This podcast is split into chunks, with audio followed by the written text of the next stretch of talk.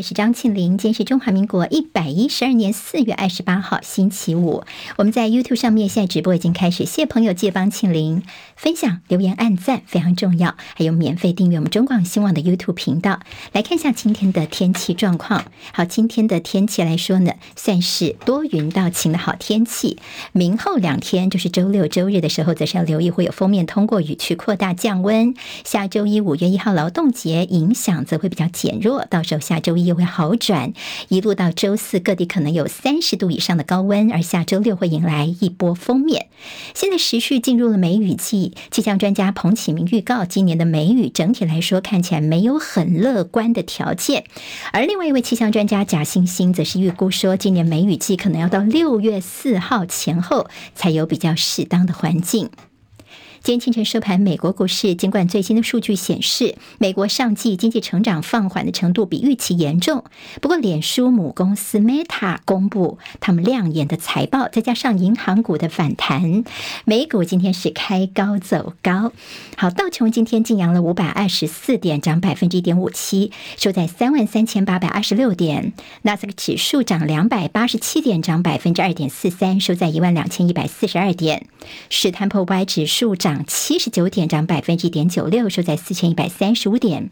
费城半导体涨十八点，收在两千九百四十一点。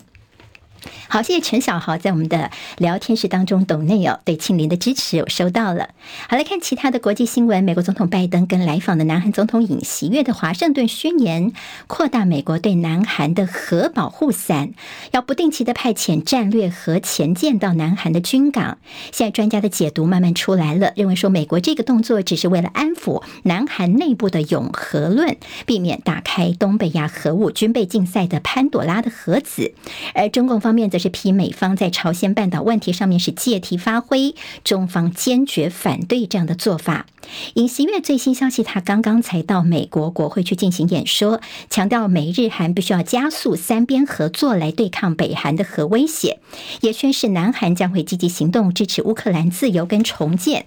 好，他的演讲获得了美国的议员们起立鼓掌喝彩。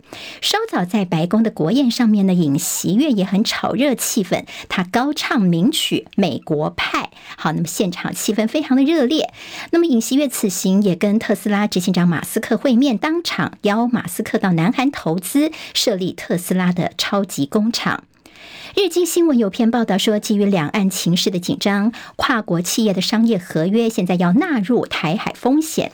最近在签约的时候呢，开始列入涉及台海冲突、台海紧张局势，可能导致业务中断的具体不可抗力的相关条款。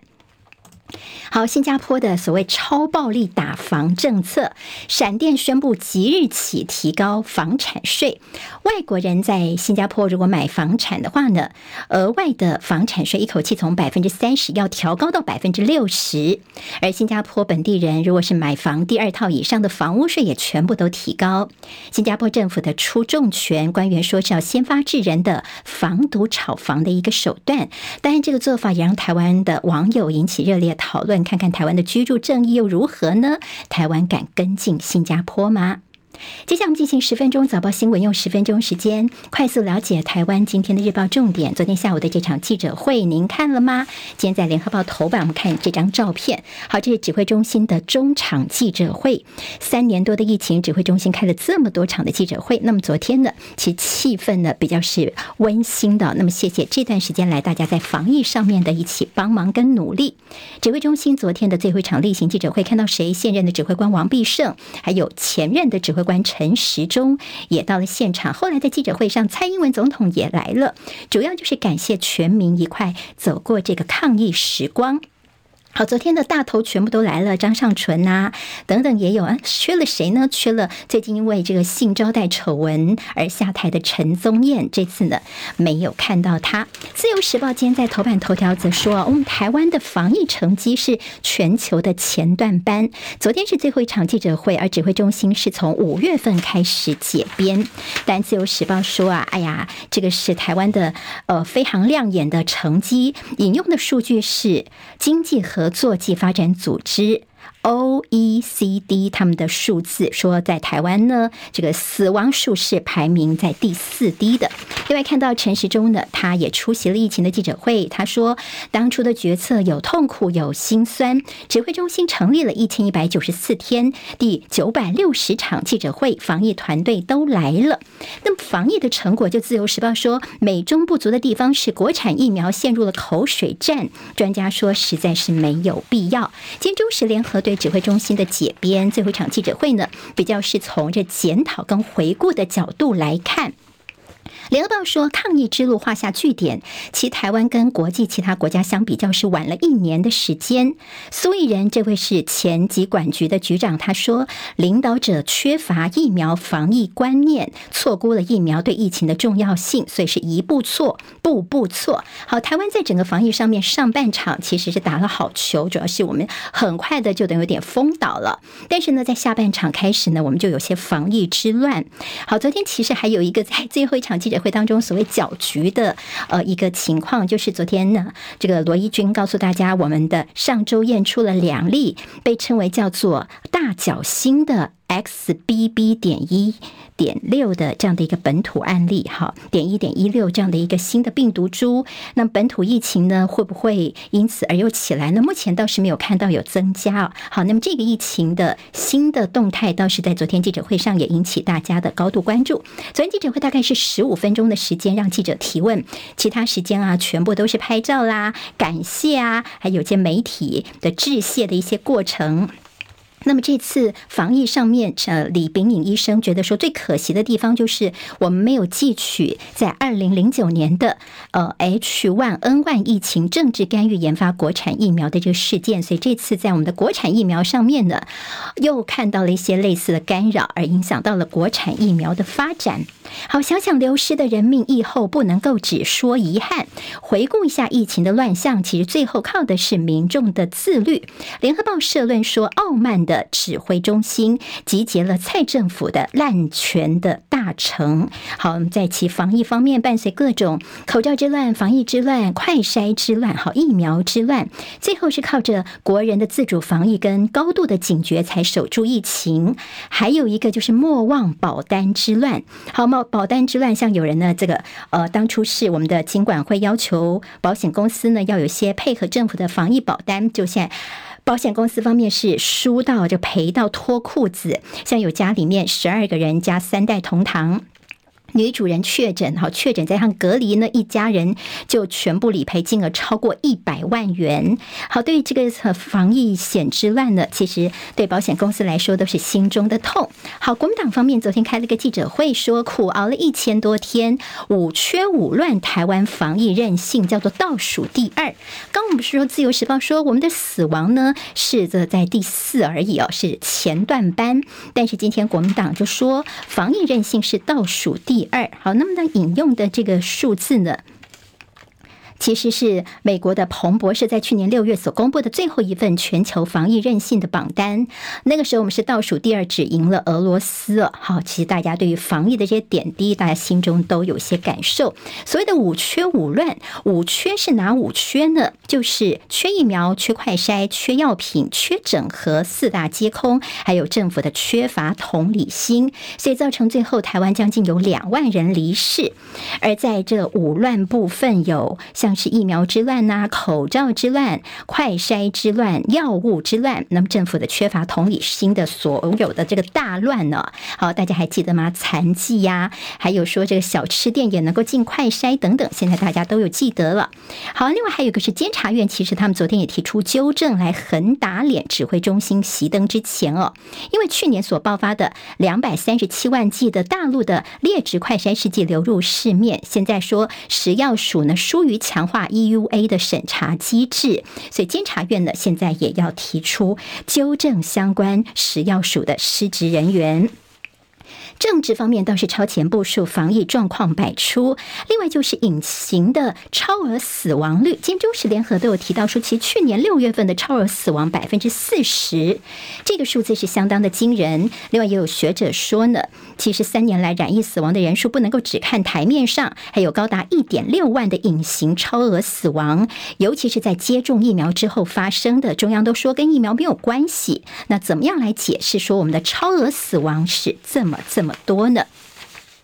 好，今天在这个联合报的头版呢，其标题叫做“高端 EUA 外泄推给网红”。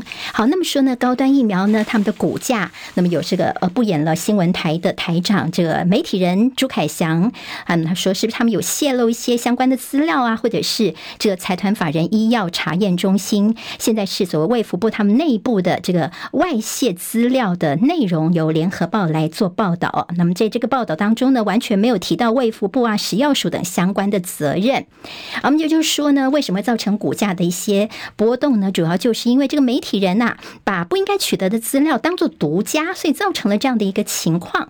好，那么其实呢，这重点还有包括这调查报告竟然列为密件，五年才能够解密。所以国民党立委李德维就说，把这些不利的资料公开当做是泄密的话，那么归咎给其他人了。那么就说这个资料的外泄是别人的。错，那么这个调查报告呢，现在要这密件五年才能够解密，为什么要当密件呢？因为这个报告太丢脸了，所以要五年都不能够解封。好，联合报今天在头版二有劳动部砸十亿元来帮助两万人来进缺工的产业，缺工的产业有观光啊、旅宿、物流，试办一年的时间，如果最高每个月可以给特定对象一点二万元的就业奖金的话呢，好，一点三万元。那么等最长发个十二个月的话呢，可以代表劳工最多领到十五点六万元。现在中时的头版有说，有一个让人相当担心的数字是，半数的大学生的第一份工作薪水不到三万块钱，非常低薪的一个问题。好，那么这是为大家综合整理了我们的指挥中心现在呃最后一场记者会，但是防疫部分的检讨我们不能够忘记。好，今天在中国时报头版头条留给了侯友谊这个消息，其实今天联合报的 A 二版面也有。侯友谊昨天呢，他在新北市议会当中呢，说了杯子论，说中华民国是杯子，台湾是水，彼此共生。那他提到说，这个如果杯子破了的话呢，水就流出来了，杯破水覆，侯友谊说他有责任守护中华民国，爱台湾，两岸要平等、尊严、友善的务实交流。这意思呢，所谓的杯子论就是覆巢之下无完卵的意思。未来处理两岸关系的时候，中华民国是真实存在，这是他的核心理念。好，那么当然在他所谓的杯水论之后呢，我们看到网络上面可能有些梗图，有的人喝水就说我是用中华民国在喝台湾的。好，那么今天在联合报的内页说。这杯子理论其实不是侯友谊来独创的，这是一个资深媒体人，联合报的副董事长黄年最早提出来的，也就是这个台湾是水，中华民国是杯子哦，杯在水，杯在水在，杯破水覆。好，那么其实侯友谊呢，他跟绿营的所谓中华民国台湾是不一样的，做了区隔。主要就是强调说，这个呃，中华民国跟台湾必须同时存在，来当做他自己的两岸论述的核心，跟民进党的中华民国台湾呢，其实是不太一样的。好，那么就是侯友谊呢，他在两岸方面现在说算起来比较清楚的一个论述。好，郭台铭昨天其实跟学生有一个座谈会，他也讲了很多。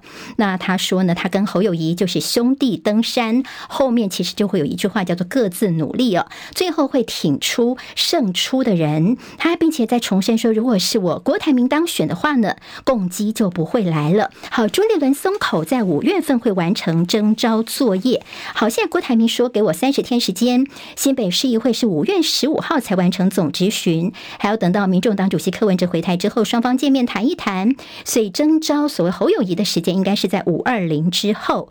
好，那么除了在前几天呢，陈玉珍的公开的表态挺郭台铭，才请了一些立委。那么现在说有些。蓝营立委也计划邀请一些比较挺侯的立委等等来做参叙，等于说也来别下苗头，在气势上是绝对不会输的。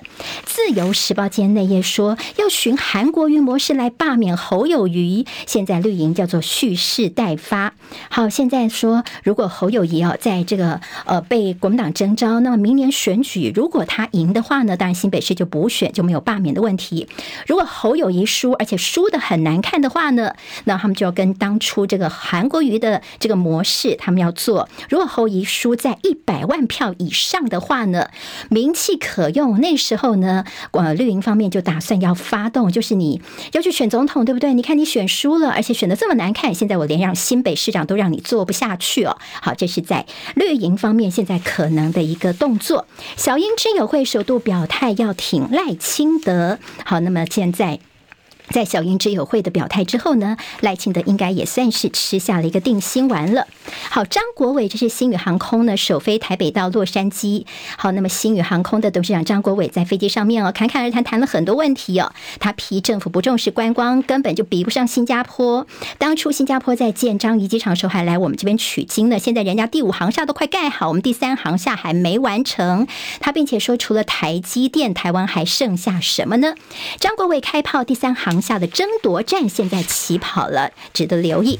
工商时报今天头版头条提到是这金融股的大股东如果干政的话呢，尽管会要严惩。好，那么最重的话会要求他出清持股，甚至呢家族的控制权也因此会掉了。好，今天在经济日报头版头条，三星扩大减产，带旺了记忆体的相关个股的一个表现。还有就是联发科今天法说会大模那模拟了三种情境。还有桥水创办人市井说，美国跟中国大陆已经处于战争的边缘了，要特别小心。好，是非常早报，下次见喽，拜拜。今天台湾各日报最重要的新闻都在这里喽，赶快赶快订阅，给我们五星评价，给庆玲最最实质的鼓励吧，谢谢大家哦。